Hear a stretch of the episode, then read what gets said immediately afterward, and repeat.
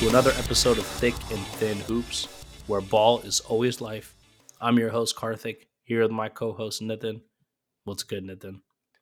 What's up, man? I feel I feel uh, twelve percent, uh, you know, more energetic this week than last. Um, schedule's gotten a little better. Uh, sleeping through the night, you know, so that's a that's a big plus. I think last time we were in the throes of the once or twice a night wake up, but feel I'm feeling good, man. Like I, I every day is a ball of frustration onto itself, but at the end of the day, I know I can go to bed knowing Noops is gonna have to get up and do the morning shift, and so that that makes me happy. Well, I'm glad you're doing better. So they say one human year is seven dog years. Yeah. So so one two, two weeks dog weeks. You yeah, two dog weeks are f- uh, no hundred human years for me. 100 human years? I was gonna say, is this the equivalent of being like 14 weeks in with the baby? You got the hang of it now. It's still not easy, but Yeah, that's a good way to look at it because he is uh, 12 weeks old, right? So I Oh, guess yeah, that would make right. him like over a year and a half in human years. So he's that's the real way to look at it because he's if he's 12 weeks, then I mean a year and a half kid, you're year and a half old kid is still kicking your ass, yeah, yeah, yeah. and so he's still kicking my ass. But you know, I should say I got a lot of pushback for uh, the the declaration that I uh, uh, raising a newborn puppy was harder than a, ba- a newborn human baby. Uh, I will say this was from solely my perspective, with only half half of that experience in tow, and I think I made that clear. But just wanted to reiterate um, in advance of my run for governor of Illinois that that that is some. People I'm gonna be pulling up the, this clip um, from last week's pod. they could be pulling up a lot. um anyway um i think you know it's funny like a couple weeks ago when we did the trade deadline episode everything kind of centered around of course james harden for ben simmons it feels you you were very very pro the sixers um and i was thinking that it was you know both teams win but uh, what we both agreed on at the very least is they had a 35 million dollar hole sitting on their lineup so really all you're comparing it to is is james harden better than seth curry and andre drummond? Through three games that has turned into a resounding yes um but in general the eastern conference is and that's going to be the topic of today it's so wide open it is so deep when's the last time the east was this dominant top to bottom in terms of the playoff seeds versus the western conference I can't even remember. I mean, last year it seemed like the East was a little bit deep, but um, I the last time it was like clearly the Eastern Conference being better. I don't know, man. Was it the nineties? yeah i was almost going the to say two thousands we had the Lakers, Spurs, Suns, the Mavs. I was going to say i thought it was like the jordan bulls reggie miller pacers ewing knicks larry johnson hornets like that era glenn rice hornets like that era Yeah, that definitely Which was is- then. because after that, yeah, it was like basically unprecedented run of success for the West. Um, and the West, to their credit, still has the te- three teams with the best record in the NBA. So even despite all the hullabaloo about the East, the three best records do reside out west. But then after that, you can feel a bit of a cliff forming. Um, and then when you get to the play-in tournament, not that that's really the uh, measure of success or strength, the play-in tournament's a fucking disaster in the Western Conference. Whereas in the East, I think it's still fairly competitive, and you expect to see some good teams there. But anyway, we're gonna spend today going doing an eight by eight, spending eight minutes approximately on each of the top eight playoff teams. We'll go in order of seeding as of now. Talk through kind of you know what their strengths and weaknesses are, and what do we think is realistically where they can expect to finish this season. But before I do that, or before we get started, I wanted to ask you a question. If you look at that Eastern Conference and you look at those eight teams, how many do you think feel right now that they have a legitimate chance to win the title? Five. Okay. I'm gonna go Um, five. Miami. No, I'm sorry, four. Four. Four. Okay. Miami, Miami, Philadelphia, Philly, Milwaukee, Milwaukee. and Brooklyn. Yep. So not Boston as as crazy as as, five thirty eight has been touting. No, get out of here. Maybe we need to rework those formulas, and not Chicago, who, despite the rash of injuries, has stayed in the top two pretty much all year. No. Okay. No, definitely. So, I mean, I've got, and and look, that's I know that's gonna be controversial. Uh, but No, I, I, mean, I, I have my Chicago reasons. can win the channel. Ch- Chicago cannot win the title, unfortunately. See, the They're- question is not who can con- who can contend or get to a conference final, or if it's who can win a championship, it's not Chicago. I should say who can win the East. I, I don't know if that It's would change your answer, but okay. Because last year we It's saw an Atlanta team that nobody picked come within a couple plays, really, of being potentially the Eastern Conference representative. Eh, it wasn't that close. I mean, Giannis got hurt. T- series was tied two two. It, it it took Giannis getting hurt to really give them a chance, right? so yeah, shit, barring I mean, anything that's- crazy. Yeah, look, the Bulls are a good story. Barring anything crazy, I think the Heat, Sixers, Bucks, and Nets. What's different about them is they're proven in the they've proven in the past. They have the star power. And uh, look, as good as DeRozan has been, as good as Lonzo and LaVine, I, I I just can't trust that team, especially defensively Yep. down the stretch. All right, well, let's get started with the number one seed in the East, a team that swung big in free agency, landing Kyle Lowry to complement Jimmy Butler, Bam Adebayo, Duncan Robinson, Tyler Herro. That is the Miami Heat. They did lose tonight in a pretty wild and unexpected game to, to Milwaukee, but right now they're 41 and 22, um, seventh in offense, sixth in defense, fifth in net rating. And will beat you into submission night after night. So Miami and I- and I guess let me let me let me phrase each of these with a big question on my mind. I want to get your thoughts on. So to me the question is why does Miami feel like a sleeper when they just represented the East 2 seasons ago? I don't know. You tell me. Tell tell me and explain to me why the whole world that talked about the Miami being fraudulent in the bubble and that being a Mickey Mouse ring for the Lakers, why that same Oh. team is crushing it now. The, the the answer is Kyle Lowry. there's no reason they should have been slept on. And look, Kyle Lowry, Kyle Lowry has been great for them, but there's several other reasons that this team is doing well, right? Notably, the reemergence of Tyler Herro, which we talked about earlier this year when we were discussing what six man of the year candidates, Mhm. um, or most improved. I forgot what category we were talking about. Six man, yeah. He's had But, that you wrapped know, up they're getting- like November. Yeah, they're getting contributions across the roster. They're getting really good shooting from a lot of players, like Gabe Vincent. Um, what's his name? Freaking PJ Tucker is like leading the league in three point percentage. Um, Yep. They've resurrected the corpse of Dewayne Dedmon. Like they're getting contributions from a very deep bench. I think that's what's different than uh, last year and even the year before. And of course, Kyle Lowry is a steadying force. And, and the great thing about Kyle Lowry is they haven't needed him to score. Um, but you know he can do it. And I mean, this is just a deep team. This is a experienced team. The thing that surprised me the most is that they've stayed relatively healthy. I know they've had guys in and out of the lineup, but given their age, given you know Butler and Lowry, for the most part, they've played pretty good, sizable chunk of games this year. So it shouldn't be surprising to anyone, but it, it is weird seeing them as the number two seed because this team feels like a four or five seed that gets hot in the postseason, but not as one that's dominating the conference. Well, when you look at it, their their sort of like uh, record is kind of the record that a lot of um, teams will get to the four or five seed. Right? They're not going to approaching sixty wins or anything. They're not approaching high fifty. So, in a way, because the East has been so muddled, they're almost the de facto one versus like a, let me grab this by the throat one, like you see in the Western Conference with Phoenix. And so, I actually have no faith in the Miami Heat. I'm going to say this right now. The reason being is what you said. Max Strus, Gabe Vincent, fucking Caleb Martin, Dewayne Dedmon. Guess how many of those players matter in April, May, June?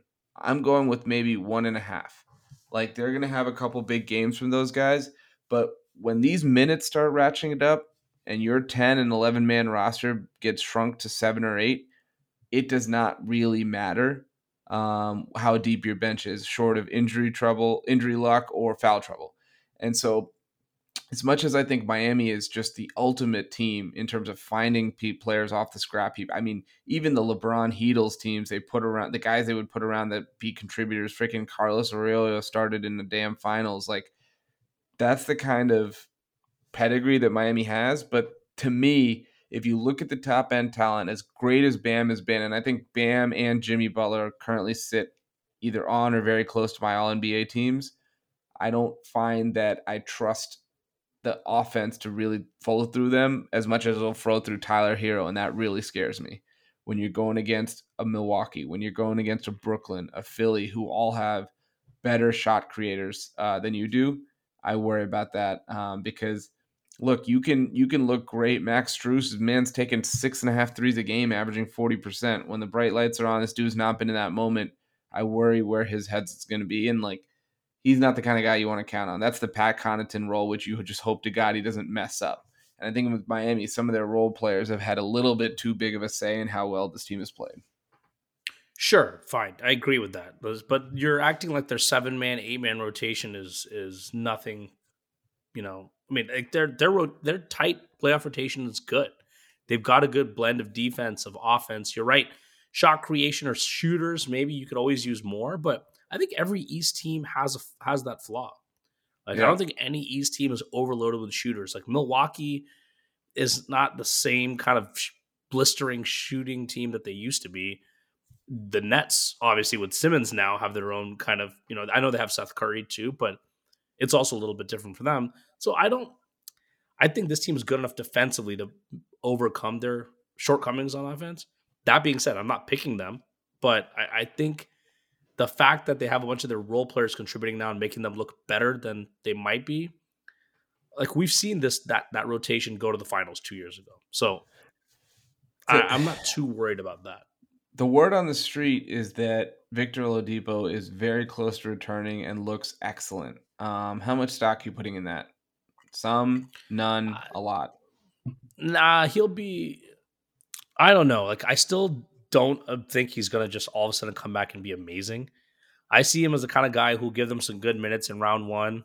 But at round two, round three, I'm not sure he's going to be a key part of the rotation. I think they're going to keep it pretty tight with, um, like who? Butler, Herro, Bam, Lowry, Robinson, Tucker, Tucker. Markieff. Yeah. You know, like those seven guys. Well, I mean, and Oladipo might crack it, but I don't. Yeah, I mean, I'll i think Gabe Vincent's going to be in it, right? Because they don't really have another backup point guard. Lowry kind of yeah, moonlights yeah. as one, but I think Gabe Vincent's going to be. And like, by the way, with Morris, like, should we address the fact that Nikola Jokic just like knocked this dude out for the season potentially, like on a pseudo cheap shot? Like nobody seems to. Wait, what's his I timeline? Know. I don't know. He's missed basically forty games, forty-five games. Yeah, but since does he have a timeline to return? Because I know he's not playing right now, but. I have no idea. I mean, I thought it was going to be out for like a couple games with whiplash, and suddenly his neck is so banged up he hasn't played the rest of the year. But um, the PJ Tucker edition is fascinating. One because he was a key cog in Milwaukee, even though he didn't score, he did a lot of the dirty work. And B, he is the best answer that we have right now to potentially stopping Kevin Durant. By no means did he stop him. We saw this like with Durant's insane numbers in that playoff series, but if you remember, the final stretch for Durant, game seven, overtime, he went like 0 of 6 or 0 of 7 because he might have just been gassed at that point. And look, Tucker may or may not have anything to do with that. Like that might have just been Durant on you know fumes because he had to carry this the team for seven games, but that matters uh, in these hard fought, close, you know, low scoring games. Absolutely matters because the numbers Kevin Durant put up on Tucker were uh, enormous, but the physicality that Tucker plays with, and Durant's talked about this. Other players have talked about it. It wears you down, and so that's a great thing in their arsenal. And then think about it's the Heat, man. You've got Butler, Tucker, and Bam. You know, can kind of seamlessly switch onto different guys. You can hide Herro on defense. Um, Lowry is also stout defender. Like all these guys are strong and hard to move. So this this is one of those teams where I'm not predicting them to get to the finals, but it would not surprise me in the least if they do and we've seen it happen. Like this should not be news to anyone. We have seen it happen, and so in that regard, it's like there is a path. For whatever reason, we don't. The you know, the national media doesn't seem to be interested in supporting it, which given the pedigree of the franchise, given the stars that are there, is I guess a little um, ironic. But um, all right, anything else on Miami? No, all I right. think um, I mean they had a the Bulls Heat game. You know, the recent game was a big one to kind of, and Miami throttled them.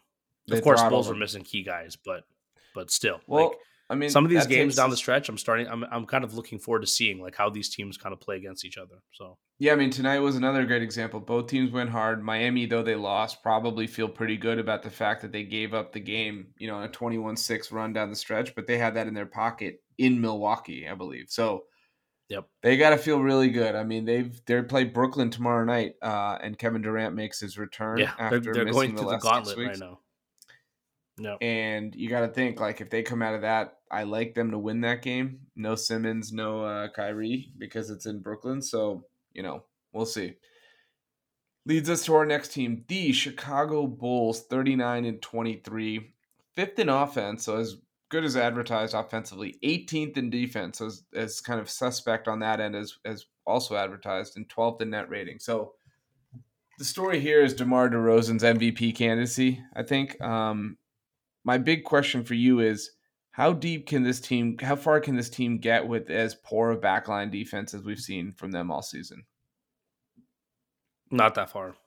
Um, second round, I don't see them going to the conference finals. And part of it's just like it's like a math problem, right? Or seeding problem. It's you win your first round against, uh, you know, if you're lucky, hoping it's like the Raptors, maybe Celtics, not the Nets. And then you're going to have to play the Sixers or the Bucks. And I just don't see them getting past either one of those teams. And you mentioned it. It's the the front court defense. Vucevic has been somewhat of a turnstile uh, defensively, and you can have all the guard defenders in the world, but if you can't guard the rim, that is, and that's usually a hallmark of a good defense. And if you can't guard mm-hmm. the rim, that's going to cause problems, especially against the teams you're playing in the Eastern Conference. That, and then at the same time, you know, one of the things about the Bulls is right now they're a two seed. They've had one of the easiest schedules in the league, and they're going to go through, I think, the second most difficult schedule or third most for the rest of the season. Mm-hmm. And I know it's regular season if that doesn't matter, but my point is right now the record might be a little bit inflated even, right? This is this may not even be a two seed. In reality, they've got a half game lead over the Sixers. They may settle into the five or six spot um, when all is said and done, right? Based on how these other teams are doing. So absolutely. And if the Bulls are in a lower seed, don't have home court advantage, the first round may be an exit, right? So as much as I like the Bulls story, I just don't know if they're going to be able to sustain this level of success with the difficult schedule, with their issues on defense. They obviously have injuries right now, so um, it's going to be a little bit tough sledding for them. Yeah, look, I think the Bulls, no matter how this season ends up, it's a success. Just given how much better it was, and I think people were predicting. Most most pundits had them towards the bottom of the Eastern Conference play-in mix, like in that eight to ten range. Except and they us. Thought, except us. We both liked them. We both thought the DeRozan signing was super underrated, and is like, who cares about the money if he's a good player? And I think we talked about this. We're like, I don't know that people have watched him since he left Toronto. He's a different guy. He is somehow turned. It's actually kind of incredible. In year twelve or thirteen, he somehow turned his um, San Antonio self into his Toronto self and brought both to Chicago because um, he's the scorer that he was in Toronto, but he's the facilitator. He's a little bit more engaged on defense. It's kind of amazing to watch, really, on a night to night basis, just the kind of shot making he's coming through with. But they just don't have enough. And like, it's unfortunate because they missed Lonzo Ball for so many games. They've missed Alex Caruso for even more games. And when they had those guys clicking, it was a different animal defensively and they're always going to struggle if Vooch is their you know rim protector. We see guys like Embiid and KAT and whoever kind of just running through him because he's just not very good. They are a great defensive rebounding team because of his prowess there. I think they're seventh in the league there. But if you look at kind of even the percentage of shots he allows at the rim, it's not ideal. Um, doesn't help that Patrick Williams is basically out all year. He may or may not come back. I wouldn't count on much. Doesn't it help that the other guys that are in their lineup that are supporting him are tweeners or pretty small, like Javonte Green, Derrick Jones, like these dudes, Ayo Dosunmu, like these guys are not going to fortify your rim protection whatsoever. I thought the Tristan Thompson signing was fine, but again, it's not going to move the needle. It was good signing. I mean, he already plays a lot, but it's not going to kind of rewrite history out here. But you know, I think Chicago is a team that they're going to have to win 134, 128 and I'm not sure that that can work in the playoffs. Uh, to your point, Philadelphia is definitely going to catch them. Other teams might as well. Best case scenario for for advancing around is getting into the four or five with Cleveland. Um, they would probably be favored in that series, as good as Cleveland has been this year, um, just given experience. And that's the only team I think in the top six that I would have them favored against. And even if you look at seven and eight, they're not going to be favored against Brooklyn and probably not against Boston either. So it's tough sledding right now if you're if you're a Bulls fan because on one hand the season brought you so much optimism, but then like the dose of reality is kind of coming and it's about to be served when uh when the big boys start playing. So I love Chicago. I love watching them, but Cinderella is about to strike midnight, I think, on this team. Yeah, it's the wrong year to be good, but um, you know, to think to talk about DeRozan, like it's enough has been said about how good he's been but it's just fun to watch. It's like um, you know that the mid range when it's going, it feels like Jordan, Kobe, even Kawhi more recently. You know when it's just automatic. Yeah. And obviously the percentages he's been hitting at, you know, all the the wilt stats about how many every games he did it over 35 points and whatever 50% 50, shooting or whatever yeah. the numbers were. Um it's you know I, I feel ha- I'm happy for him man. He's he's a he's always been a really good player, and to finally get his due is is nice. But yeah, they're they're not going to get much further than the second round, unfortunately. Well, and to your point with the Kobe and Jordan, first of all, he's playing in the red and black, so that adds to the allure. This isn't happening in like Orlando. But secondly, it's the shot. It's like the you know in 2K if you're even mildly covered, if there's even any players on the court, you can't make the shot because it'll say you're too much. yeah, you're too far covered. It has to be wide open. He would be missing every one of these shots in 2K. That's all I can say uh, to compliment him. Like they would not allow any yeah. of these to go in, and he's hitting them at an absurd clip. Just full red, full red. Yeah, every time. Um, but you know, I think you know he, he he's been one of the most fun stories. He's got a shot at first team All NBA. He obviously started in the All Star game and was there down the stretch making crucial plays. Um, side note, I think All NBA is going to be fascinating because I think there's like seven names right now um, for five spots, and th- three or four feel three feel entrenched to me for sure, and then the other two get to battle it out. So we'll get to that another point, but you know the other thing about Chicago quickly, and this is a way to kind of increase variance and, and sort of improve their chances. They're second in the NBA in three point percentage, thirty seven point four percent. They're thirtieth, literally last in attempts. Comes back to the mid range point, but they get good looks and they have good people shooting them, but they just don't put up a lot. And I wonder, you know, does that change with Lonzo back, who takes a bunch of shots, but that's another area that you'd like to see that a little bit more, just given how good they are from deep. And we know if you're a team with less talent, three point three pointers only help the variance and only help your chances. Absolutely, you can't rely on that. As good as DeRozan, LaVine have all been, it's going to be hard to rely on that consistently in the playoffs. Yep, absolutely. Um, all right, Next up, Philadelphia, the team of the year in a way, in terms of just storylines, podcasts, articles written about, kind of news stories led on ESPN, first take, all this stuff. They are third in the East right now, 38 and 23. Um, they just beat the Knicks again tonight. So they've played three games with Harden and have looked incredible um, in those three games. So if, right now they're 13th in offense, 9th in defense, 11th in net rating that kind of speaks to the pre-Harden version of this team a lot more than it does what they've been since. You almost have to throw out the season stats and really look at it in, as of now, a three-game sample size. My question for you on this front: Embiid and Harden as a pairing, a lot of foul calls, questionable conditioning, um, not a ton of playoff moments for either. Can this be a winning formula for four rounds? Absolutely. Absolutely. This can be a championship team. Now, um, look, I've been a, a big Harden defender in terms of his value on the court, right? Forget about how it happened. Forget about all the the, the precedent it sets, yada yada yada. Two years, two teams. He he did the same thing too.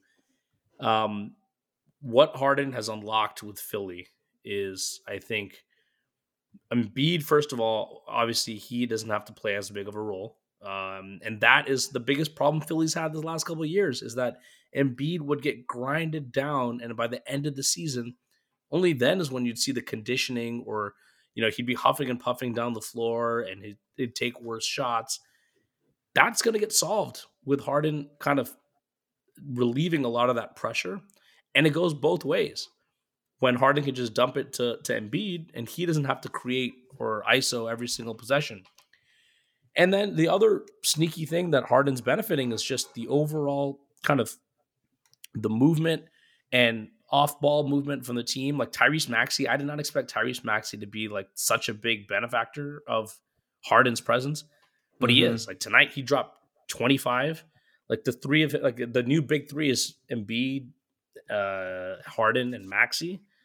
And so I think the addition of Harden has unlocked kind of this Phillies offense, granted against three bad teams. And defensively, with Embiid, with Thybulle, with um, you know, Tobias Harris isn't bad. You're they're gonna be fine. And you can hide Harden, you can get away with that. So to me, the net is offensively, this is a juggernaut. They're gonna get better minutes out of their stars and not run any of them down into the ground.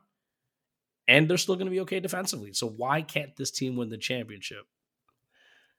So Embiid and Harden are averaging a combined 21 free throws a game this year, um, shooting at about an 85% clip in totality. So 86 actually. Um, it is going to be miserable watching this team.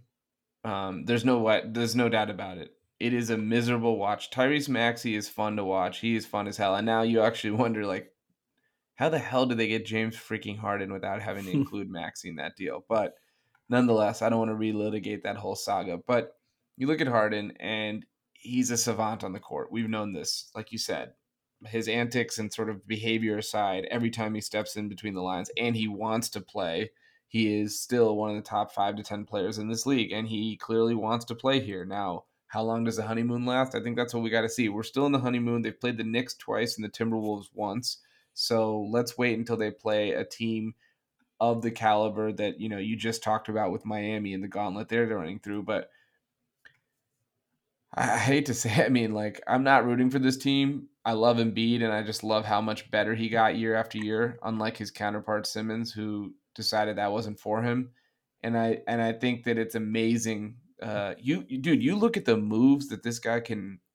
He literally looks like a guard. It's unbelievable, and given yeah. not just his size, but his early foot problems, back problems, like it's it's really less about being a center. It's more about the mobility and health issues we thought kind of would always plague him. But nonetheless, I think it's going to work. But it to me, it's really Maxey, right? Can Maxey create enough movement in the offense such that when they get stagnant, because this is what happened if you remember against Atlanta, even they got stagnant.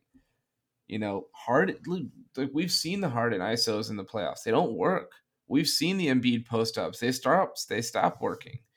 Um, that's my concern. Can Maxey create enough. Like he's getting a lot of open looks because of how much attention there are on two of maybe the best uh, one-on-one players in basketball.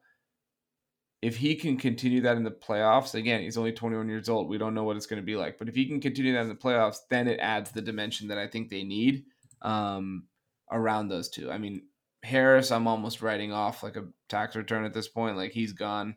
Um, he's I can't even believe he's averaging 18 a game this year. It feels like eight, but um, I think they'll miss Seth Curry's spot up shooting in place of Thybulle. Thybulle might get the Andre Roberson treatment in the playoffs. So there's still some things to be sorted out. You can't be mad at all about the three game sample that we have, though. I mean, yeah, and, and to to the point about you know Embiid and his conditioning down the stretch. You know, I, I, act like Harden solves all of it, but the, the reality is they have no big men to back him up. Yeah. Like Millsap is terrible. They signed Willie Cauley Stein. uh, a lot of those big minutes are going to have to be soaked up by Embiid, and he's going to have to kind of play that role pretty heavily in the postseason. Um, so you know, there's still questions about that. And you know, to your point about the free throws, it's a good point because Embiid leads the league in free throws attempted. Harden this year isn't, but traditionally Harden's up there, right at the top of the list. And we know what happens with free throws in the postseason. Like it's just like clockwork every single year. Yeah, you're gonna get fewer calls, and when you have we depend like when there's four, five, six less points you get from those free throws, you have to make it up some other way. And like you said, you're looking at a team that these guys have had trouble late in the postseason generating offense on their own. So look, the questions are all there. I just think that they have enough talent and enough balance offensively, defensively to to match up with anyone. And we've seen that. I mean, we've seen Embiid go up against Giannis. We've seen this team play the um the Nets. Like they they match up. There, there's no huge mismatches that yeah. have you worried, right? So I get the concerns. I just think that you have to trust the ceiling of Harden and Embiid and hope that one year it's all going to come through. Well, one of the most amazing things about Harden is despite all of the conditioning questions and everything else like that, when it comes playoff time or when it comes like not crunch time, he can play the whole game. So in a way, they almost don't even have to worry about the staggering. They literally just have to worry about Embiid's minutes. Last year on a damn bum hamstring, he was dragging it around the court. Remember for 50 minutes yeah. in Game Seven. Um, and I know he didn't do much. He was kind of just standing around. But the fact that he was like an, he was an active player in the game for that many minutes it was kind of amazing. And you know, I think you made a good point. They don't really have any weaknesses going up against Brooklyn. Meanwhile, who the hell is Brooklyn going to use to guard Joel Embiid? Because if you think their best lineup is in Simmons, Durant, and then the three shooters, you know, Kyrie plus either two of the three of Harris, Curry, and Mills, then they, they can't play that lineup against Embiid. Like, especially if it's Ben Simmons guarding him. Oh my God. Like, put him in a casket and send him out of the stadium because he's done, right? Like, that's not going to work, which means you got to play Andre Drummond. And guess who Embiid has historically just punched in the mouth over and over and over again every time they play Andre Drummond. So there's nothing that would give him greater joy other than dunking on Simmons to dunk on Drummond. So Brooklyn, not a, not a good matchup, I think, if you're the Nets. The the Bucks are interesting because Giannis and Embiid would probably end up spending a lot of time on the court as centers. May not be guarding each other a ton. Like maybe you'll try a Bobby Portis, or maybe by then Brook Lopez will be back. But the the key on that series will just be can Drew do anything to control Harden, and if he can, that's kind of where the series will be decided. That's I, I know everyone's aiming for Bucks, or sorry, Nets Sixers because of the storylines and the fun there, and I do want that. I hope at some point we can see Nets Bucks as well, or sorry, Sixers Bucks as well, because I think stylistically that's the most fun matchup. That would be a good one, and and that's why, like you said, if Harden is going to get locked up um, whether it's by Drew Holiday, whether it's by Ben Simmons, they're going to need Tobias Harris to do something. And and like you said, when you said 18 points a game, I was shocked. I was like, every time I feel like I look at Philly, watch a game, or look at a box score, he's not giving them anything. Um, Tyrese Maxey has been that guy who's like, you know, flirted with 20 most games. And I, I don't get why. Like Tobias Harris, I've, I've always liked him more than he's actually produced mm-hmm. because he's got the prototypical size. He's a he can create. Um, decent. You like the idea of him more than the. I like the idea of him, but I've always been a sucker for the Rudy Gay, Tobias Harris types, and those guys always let you down. So. yeah. Can I interest you in but a John Salmons? They're great in 2K. Yeah, John They are great in 2K because they don't get their shots blocked and they can just kind of shoot over the defense. Exactly. Um, yeah, no, I think I think Harris is going to be key, and then Thybulle really is like how much can he stay on the floor versus having to play Danny Green because Danny Green at least gives you the three part of three and D. If Thybulle can hit threes, then this is a different lineup. Like he's shooting twenty eight percent this year, um, and they're going to leave him wide the fuck open in the playoffs. Like they're going to play five on four on everyone else because you do need to double Embiid and or Harden. So they'll let Thybulle have that. He's not really a passer, so it's not like he can hurt you kind of coming off the dribble. It's going to be mm-hmm. really fascinating to see how much he plays versus a Danny Green versus I don't even know like a Shake Milton or Niang. Like they have like a few inter- Korkmaz. Yeah, like they have a few interchangeable parts. I'm not sure how they're gonna deploy them and if any of those minutes are going to kill him. And the other thing, do you really trust Doc Rivers, right? Like, yeah, we've seen no matter what talent you have, the postseason fails to make adjustments. His teams always find a way to collapse, and that's that's a thing. That's a thing, and I don't know. And, and we didn't even talk about like, okay, you traded Drummond, who was pretty good, so they're gonna what? Go sign DeAndre Jordan, who was sailing passes into the fourth row like three days ago for the Lakers. Like the stat that's been floating around this week, which is an amazing stat, is the series versus the uh, the Raptors, the Kawhi like bouncing around shot. Embiid was like a plus 91 in the series, and they somehow lost. More so, that's impressive is in game seven, the one that Kawhi buzzer beater. Embiid played 45 minutes. He was a plus 10. Greg Monroe played three minutes, and he was a minus 12. Oh, yeah.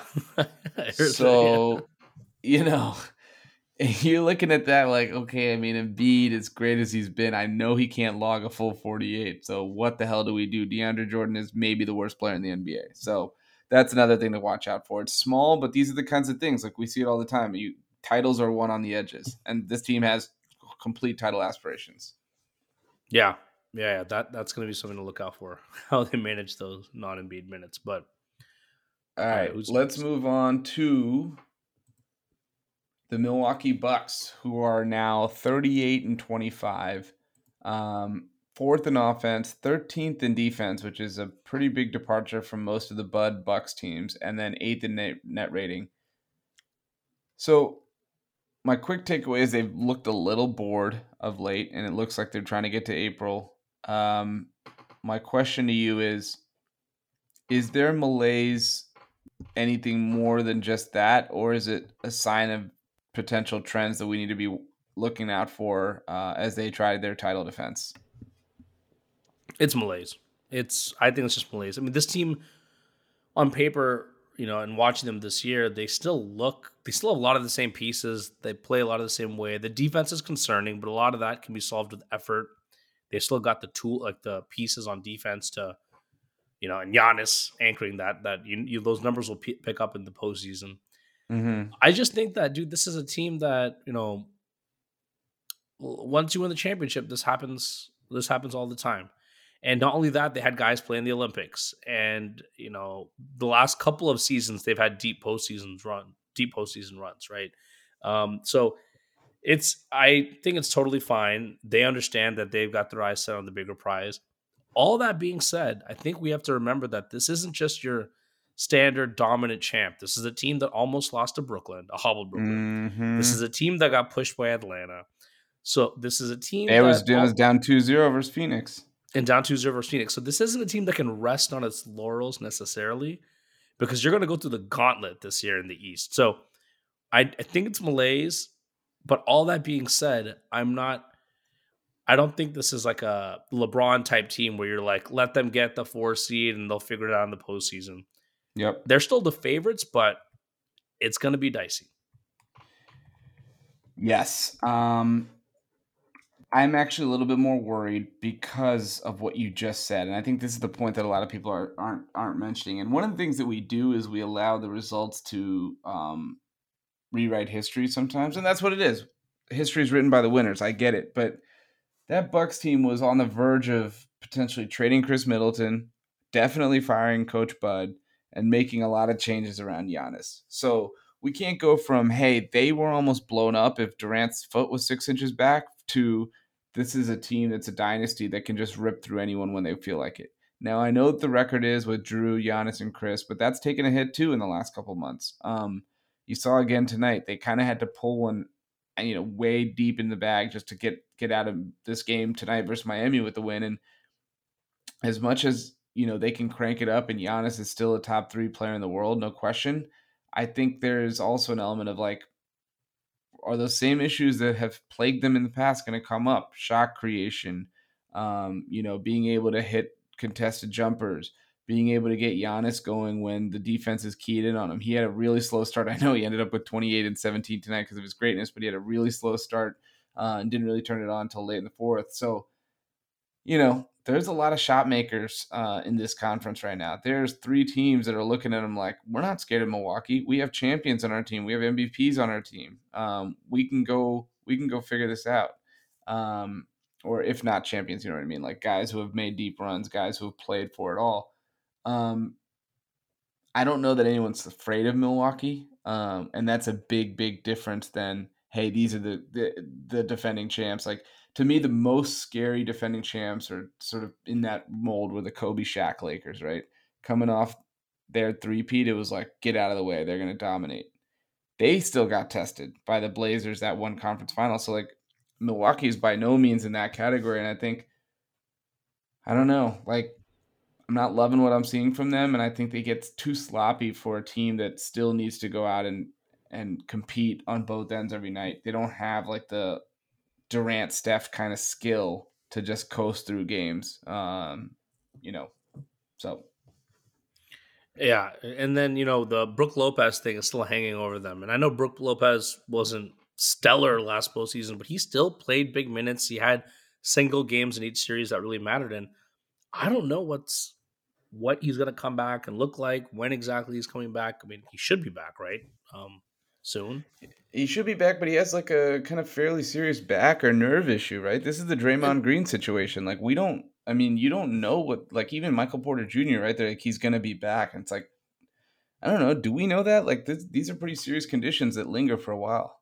And he's already somewhat of a stiff, right? I mean, the just the kind of player he is. So yeah, it and you know you slow him down even more. You don't want him to become unplayable off the court. And then what, what's your uh, Demarcus Cousins? Is he going to get big minutes? He's not even uh, on the team. I was just about to say I don't know why they got rid of him. He's on Denver now.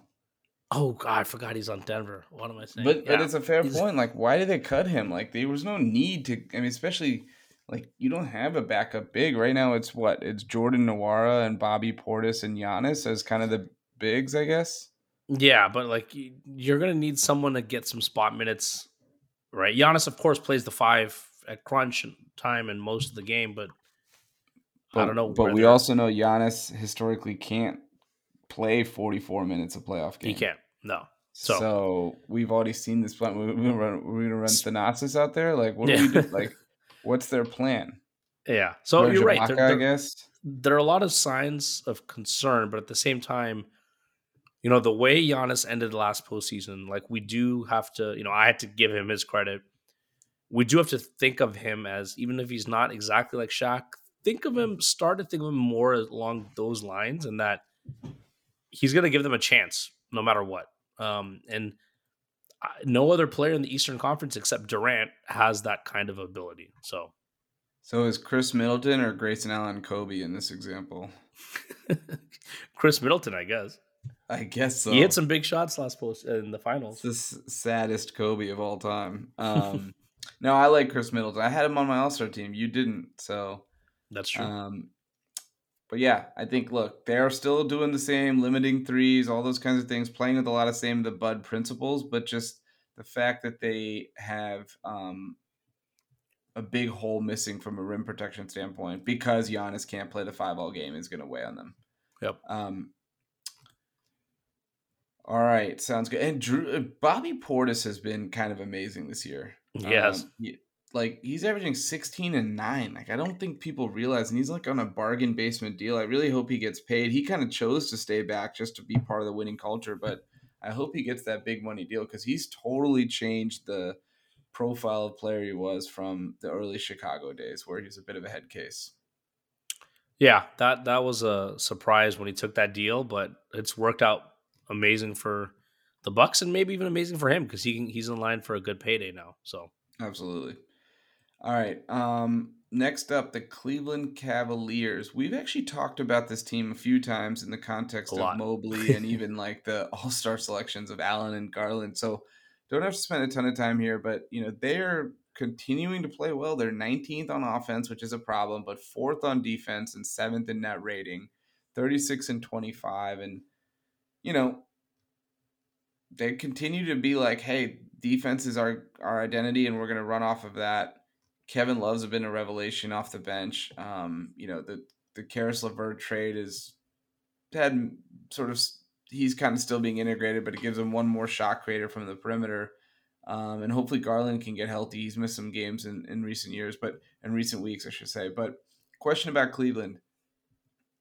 I guess there's no question because I know they're going to lose in round one. Um, but, but if they were to win in round one, who's that ideal matchup for them? Okay, so the most ideal matchup is, and am play... I being too mean to them by the way by saying that? No, I I think they're going to lose in round one. Um, the way they the path to winning, they get the four seed, and the Celtics are in the five seed.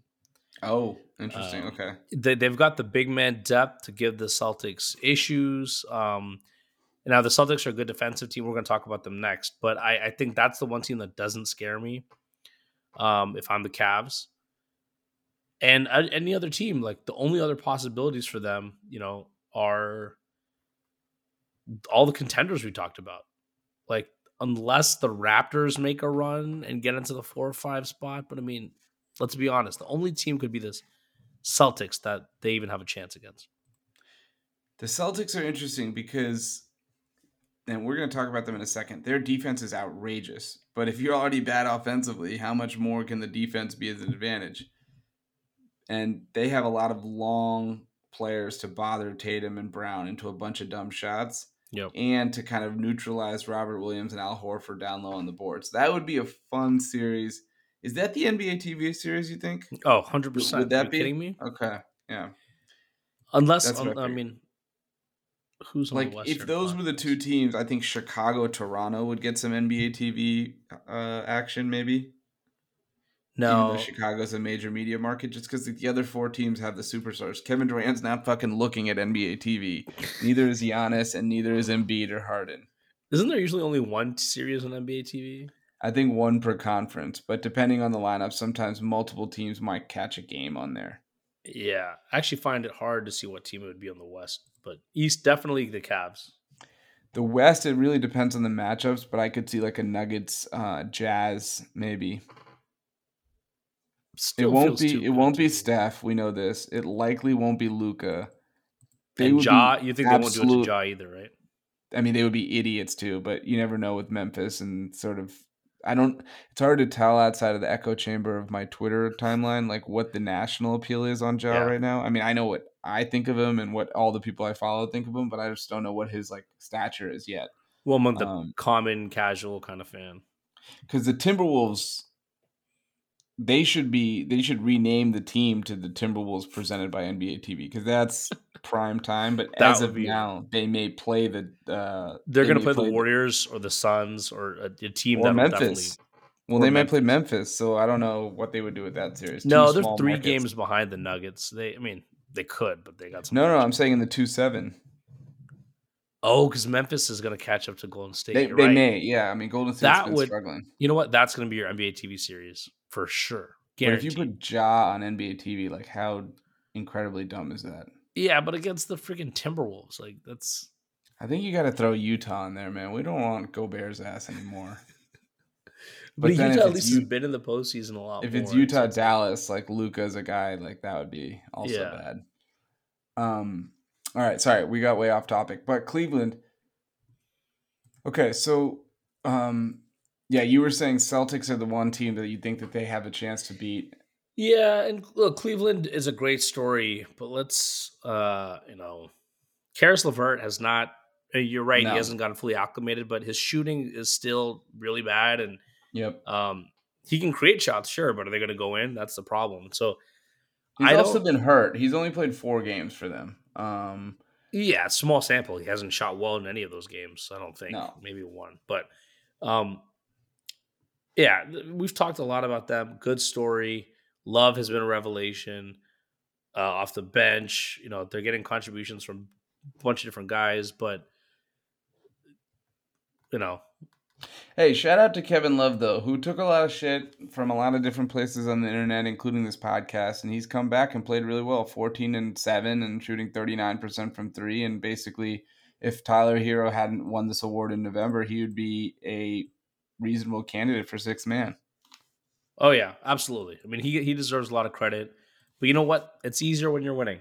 Like that's Like I think I think about this all the time. I think about all the players on the Kings and what they would have looked like if they're on a winning team. And we saw with Kevin Love, like a, a awesome superstar player when things are not going well, it can change a lot. And the same thing with Harden, right? Some of these guys, man, they can turn it on when things are going well. And so I'm happy for Love, but it's just funny that we thought we are not going to get anything out of him, and now he's become a key cog to a winning team again. So.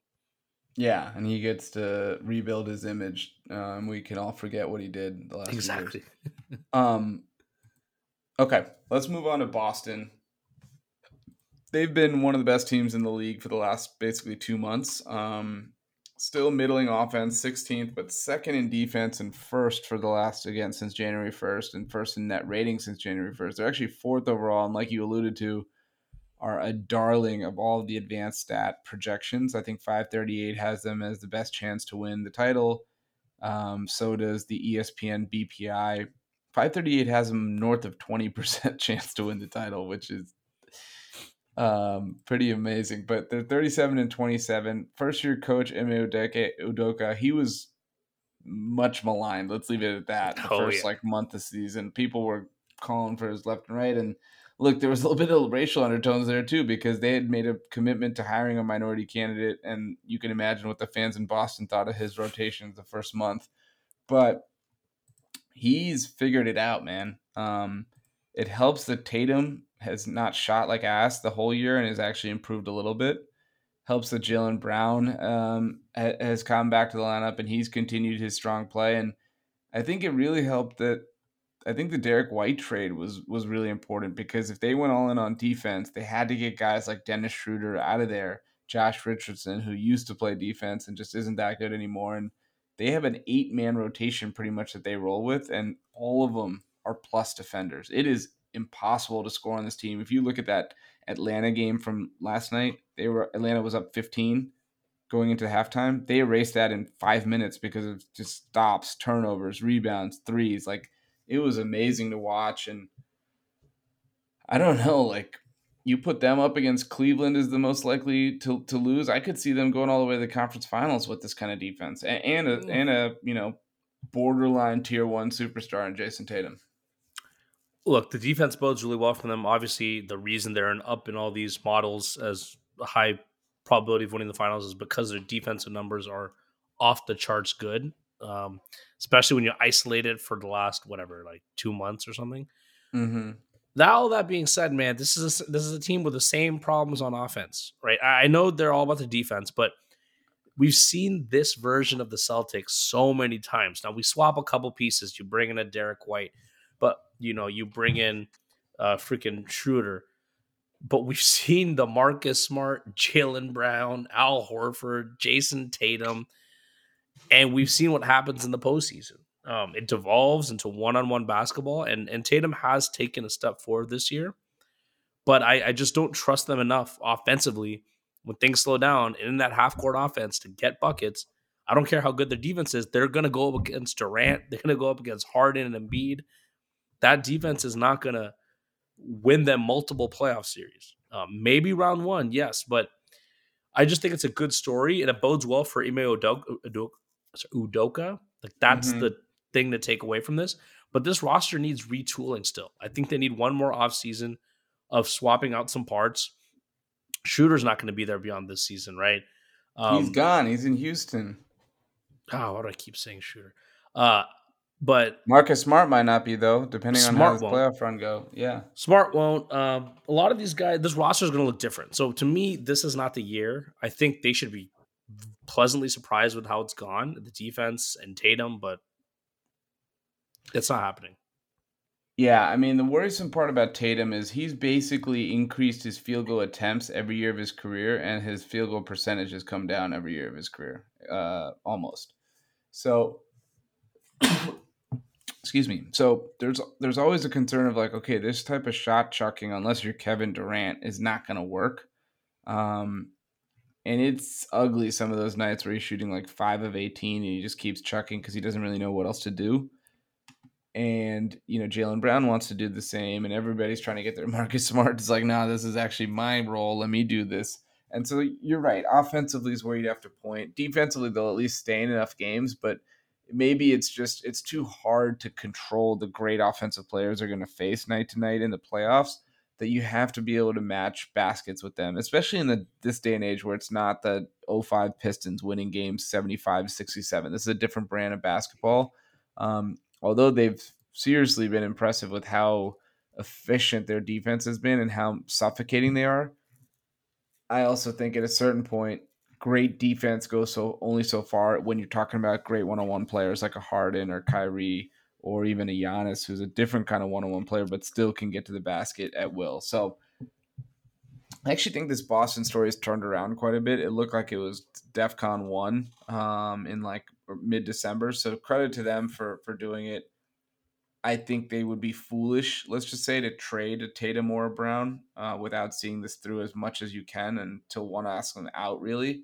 Uh, so I'm glad they didn't make any type of panic moves like that. But maybe you're right. I think one more offseason – build around Tatum, Brown, and Robert Williams, and I think everyone else is, can kind of be uh, expendable parts on the edges. I don't even think Brown's off the table. Depends what because, you get. Like, if that player is Damian Lillard, I don't think that moves the needle for him that much. I just don't. Maybe not Dame, but my point is the value of Brown is so high. A good wing player can play solid defense, can you know like can create his own shot. Like that value of that guy is so high, and given how young he is, you can get some interesting pieces back. Um, I don't. I haven't thought about potential Jaylen Brown trades, but I think if you lose again this year, let's say they lose in the first round or don't get very far in the second round, like what are you going to rebuild around Jayson Tatum and Brown for? It's going to be more stuff on the fringes again. Like how about that's how also about not going to move the needle. How about Jaylen Brown to San Antonio for Dejounte Murray and Keldon Johnson? That's not bad. I actually All think I, Boston can ask for more. I'm obsessed with Dejounte Murray. I don't know if I made that clear enough. No, I just I just need him to be more involved in my life, either playing for the Wizards or moving in with me and Noobs. Like one of those two options like has to happen. he can take care of Winston. yeah, I don't know how I can have him just be more active in in my day to day. If any team that's looking at at him, I would give up the farm. I love Dejounte Murray. Yeah, all these guys once they get him out of San Antonio, DeMar DeRozan, even Derrick White. It's nice to see him on a different team and, and, and contributing. It's like let's get Dejounte Murray somewhere where we can actually watch his games. How many more years does Pop have, man? This is getting kind of sad. I I think he should call it quits, but I don't I don't know. Like I think after this year, like what what's the point? What's the point of just doing this every year with the Spurs, like in the tenth, eleventh spot? They so they made the playoffs the year DeRozan was there. His first year, did they or did yeah, they not? They did. But they were like an eight seed and they lost round. They one, made it right? with like the the DeRozan, Aldridge. Yeah, they did, right? Yeah but they only made it once, I think. So they've really only made it once since the Kawhi trade, which is like think so. To me, felt like the final nail in the coffin in a way. Have they missed the postseason the last two years? Yeah. Let me see. Yeah, because they were in the bubble and they didn't make it. Finished tenth last year, eleventh the year before, seventh in 2018-19. Yeah, so that was the year that uh, they lost in the seven games to the Nuggets. Yeah. Oh yeah, Damn. they pushed the Nuggets to the brink. I remember that. Davis Bertans was on that team. Shout out. I mean, look, DeRozan averaged 21 on 48% from the field, except he's doing that now, but is at 29 somehow. Yeah, he's just up the the volume. But Pau Gasol uh, was on that team, by the way. Jesus, it feels like he's been out of the league for a long time now. Yeah, he didn't play in the playoffs, but he was on that team uh, in the regular season. My God. Actually, you know, where's my boy DeJounte? Oh, this was the year DeJounte, I think, was out with the ACL. So he didn't even get to join this dream team that they had going on. um, all right. Uh, so, yeah, Boston. We'll see we'll see. I think a deep playoff run. I think at least winning one series, they'll bring back both those guys. If they get knocked out round one, they probably look long and hard at trading Jayson uh, Jaylen Brown. Tatum yep. is, I assume, untouchable. Yep. All right. Agreed.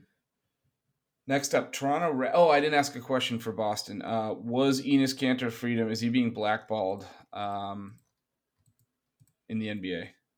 I think so. I actually do so, too. man.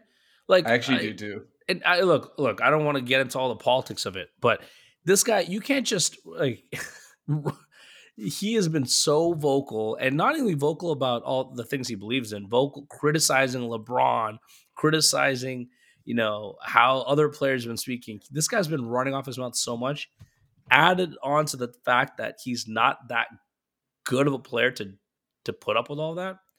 And he's gonna be a problem in the locker room. Yeah, he's getting blackballed but I, I don't feel bad for him.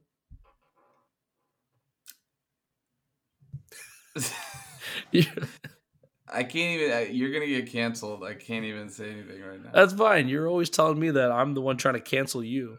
Look, he is probably getting blackballed. Uh, he's not very good, but he's productive enough to to be on an NBA team.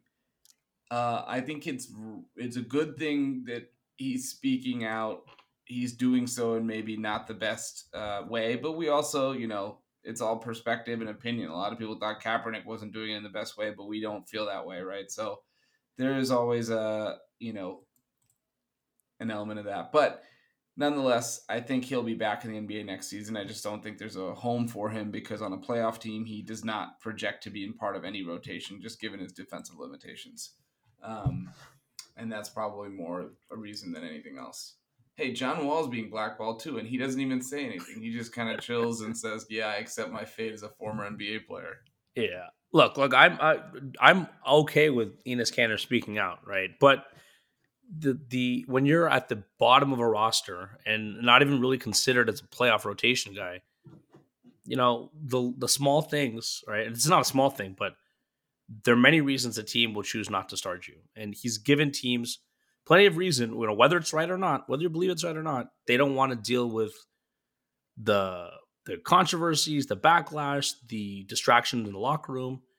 May not be right, but that's just like it. It was very predictable. We all saw this coming. Yeah. Um absolutely. By the way, I just I just uh opened Twitter for a second and I saw a stat that I'm sure you know, but I think it's worth mentioning for the broader public. The loss by the Sacramento Kings tonight extends an amazing streak. Winning seasons in Sacramento with Rick Adelman as coach. Eight seasons in eight years.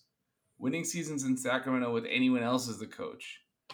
Zero, in 29 years. Um, and of course, prior to those 37 years, they were in uh, Rochester and then St. Louis. They Sorry, won the title in Cincinnati. 1951. Don't in forget. Cincinnati. In Cincinnati, with Oscar Robertson played there in the 60s for this franchise, technically. That is really something.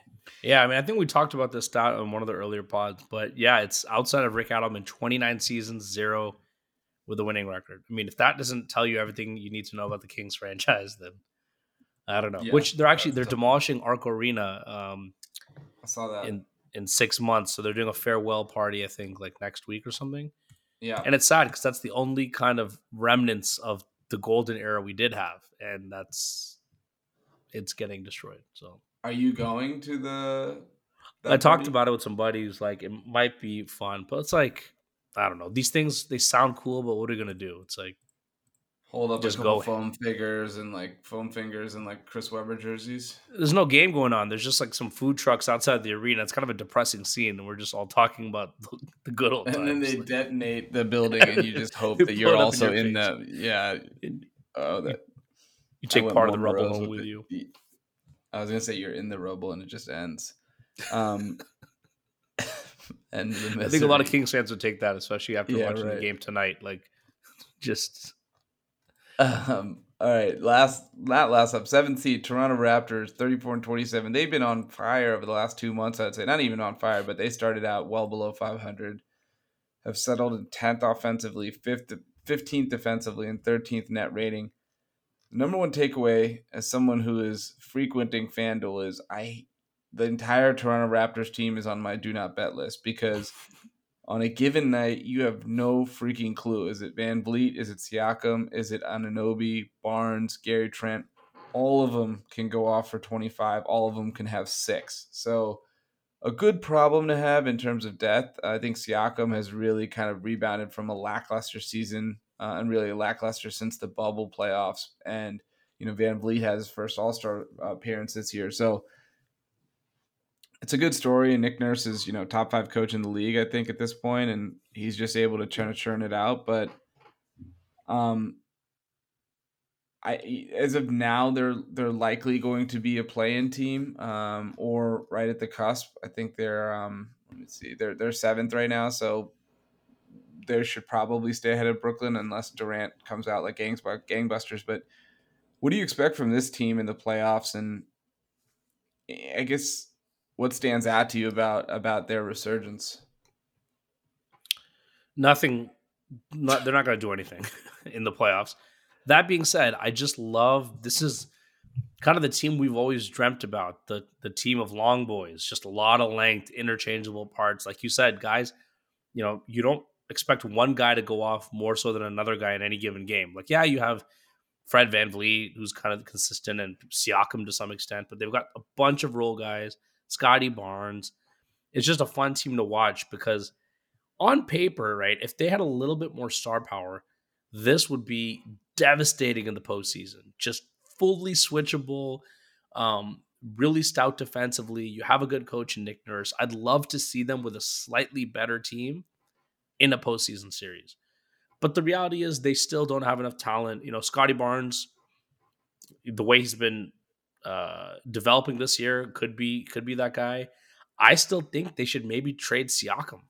Um, I think still think Siakam's got, he also rebuilt a little bit of that value, which last year was kind of the year from hell for the Raptors. You know, playing in Tampa, Siakam was openly feuding with Nick Nurse. Mm-hmm.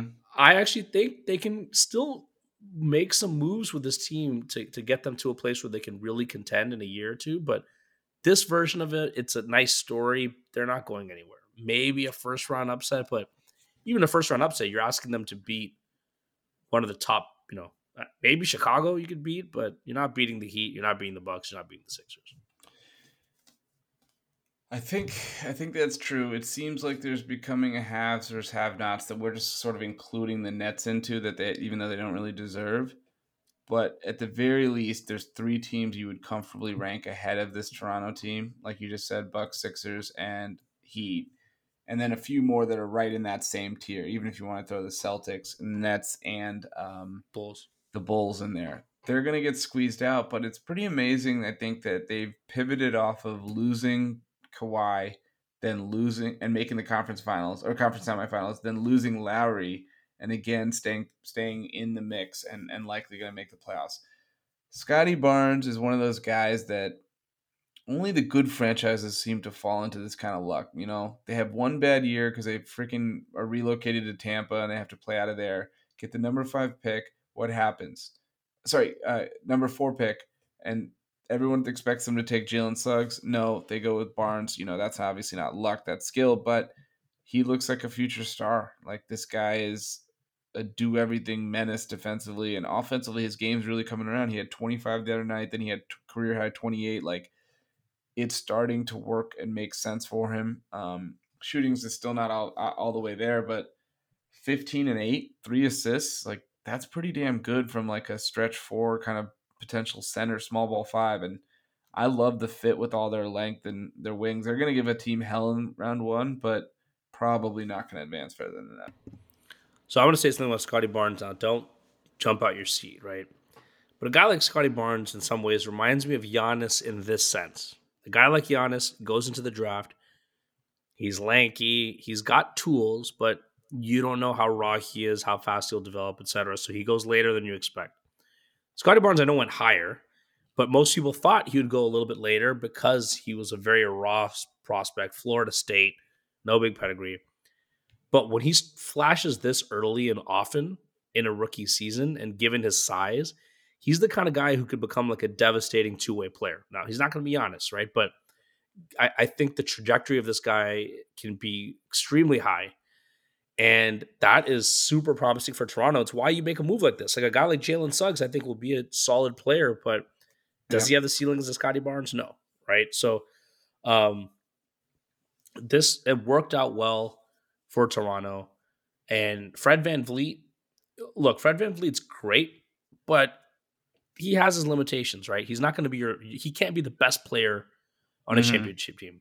He could be your Kyle Lowry type, but you're going to need guys like Scottie Barnes, uh, you know, OG Anunoby too has been good, but um, it's not their year, but they actually have all of the pieces, especially with some type of progression from Barnes, to become a threat in future years, and that's fine. Um, Your boy Chris. They could even honorable mention top forty. They can even they can honestly even trade Siakam because he's starting to age out a little bit in terms of what exactly. they're trying to do, um, and build around. Like if you look at Anunoby, Barnes, Trent, those guys are 24, 20, 23 Precious Achiuwa, who's been okay this year, he's 22. You know, you have other guys that that Boucher is is actually 29. Holy shit!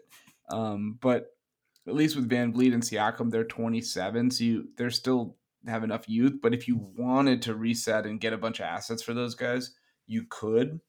Um, you know, or you could keep one or the other. I know there've been a lot of trade talks about Siakam and and Anunoby. So if you wanted to go get it, a player of a certain caliber, you could also do that. So I think they have a lot of options, and they're happy with a first round exit because it doesn't mean that they can't get a blue chipper. They might have already got one last year. Yeah, so this is just another case of a team that it's a nice story, but this year I don't think we need to expect much of them. That being said, right, the play in, I'd love to see them in the play in because one game, man. The play-in tournament, like I know we've seen it a couple years already, but I think this year the play-in tournament has more talent than usual. Yeah. Um, and with one game, that variance, like, what if, what if the Nets went home? I don't know, bad shooting night from well, dude, KD or Kyrie, and dude, as it's setting up right now, Kyrie can't play in either play-in game, right? Because he cannot play in Toronto and then they would host the loser, the winner of the 9-10 series, and so he can't play there either.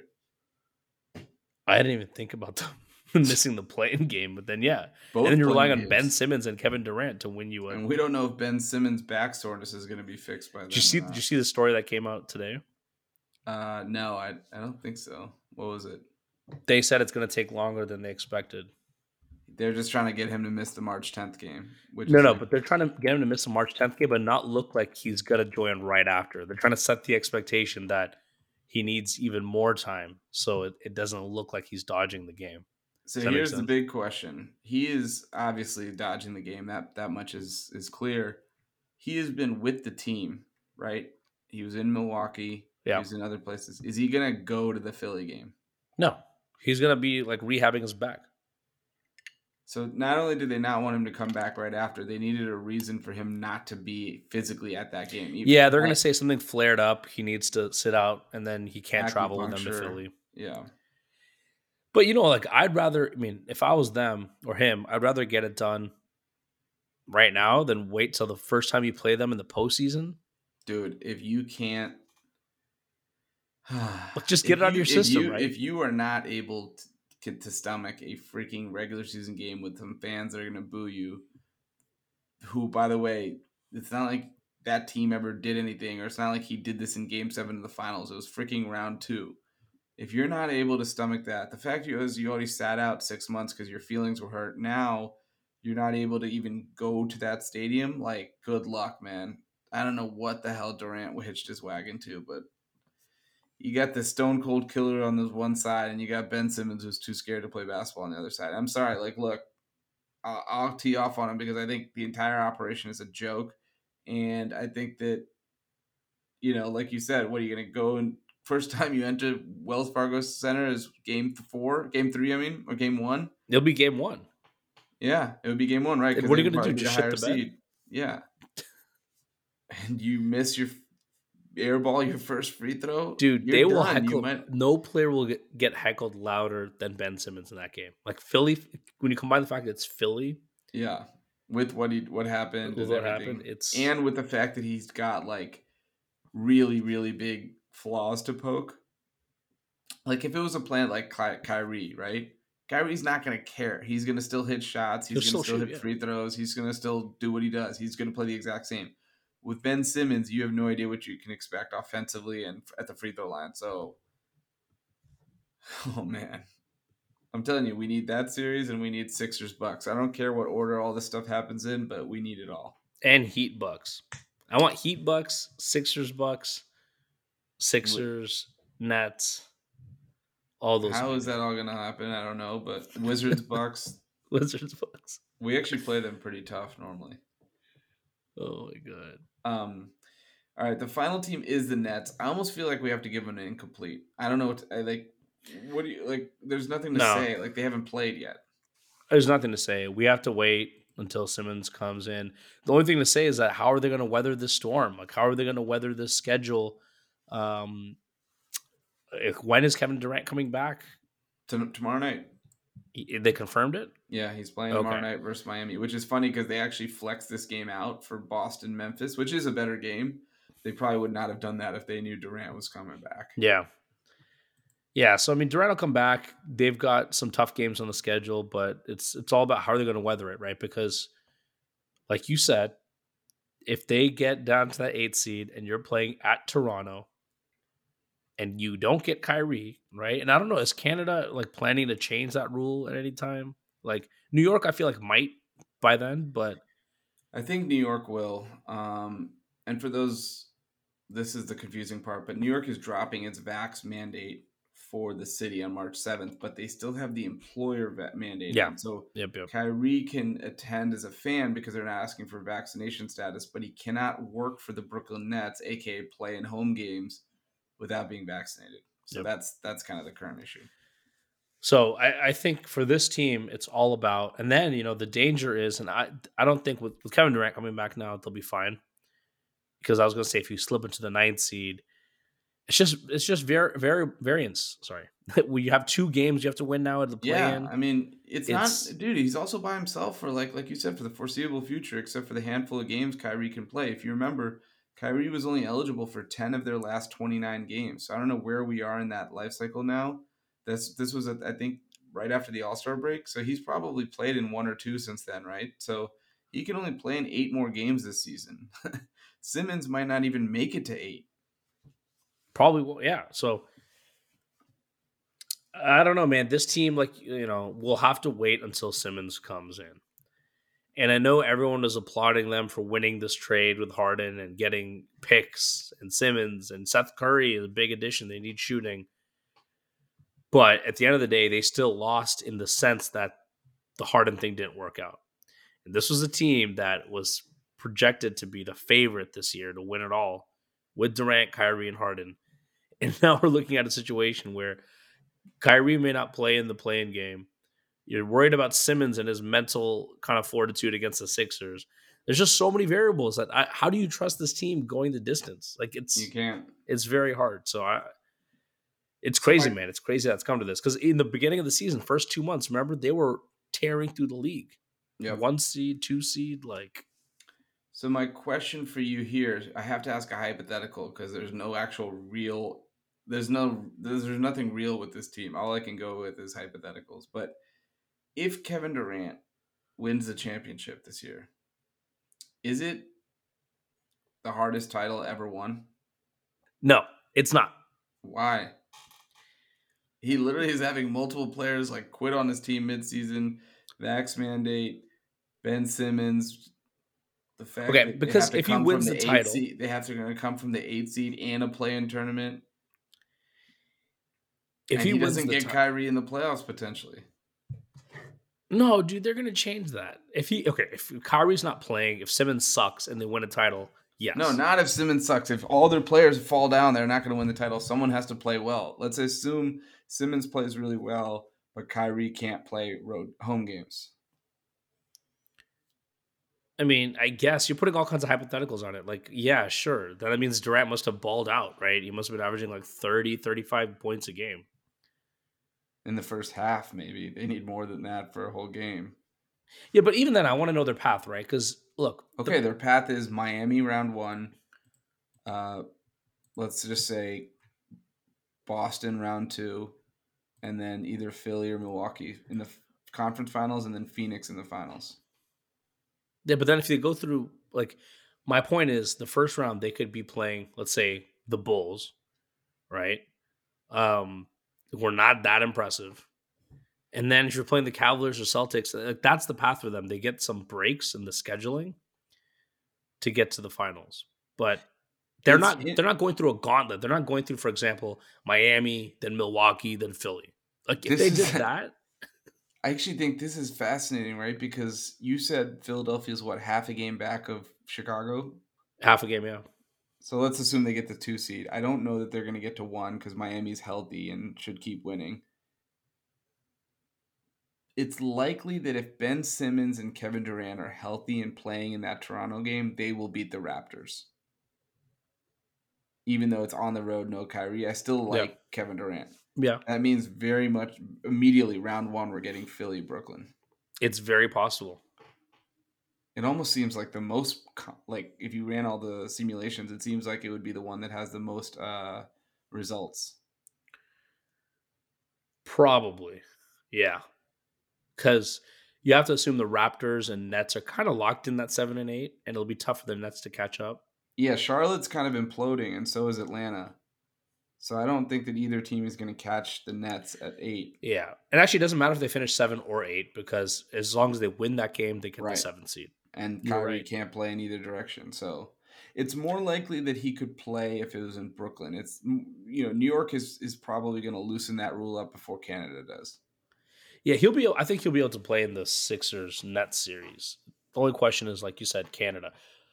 But that being said, I never thought about it like that. I'm going to be watching the schedule very intently. I, didn't- I didn't even think that they could play in the first round, but it's a Yeah, it's a I mean, distinct possibility. if the NBA gods has, have done us anything, like they gave us all the Ben Simmons content in the world, all the James Harden content in the world. Can we coalesce all that content around an actual real life basketball playoff series versus this theoretical concept of trade demands and trade requests and hype fake trades? Like, let's get to the real basketball.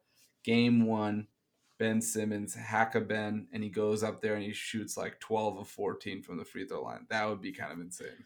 But anytime you wish for something like that, the NBA gods never never reward you, right? No, we had getting Cleveland, Brooklyn, and then Philly, uh, Toronto.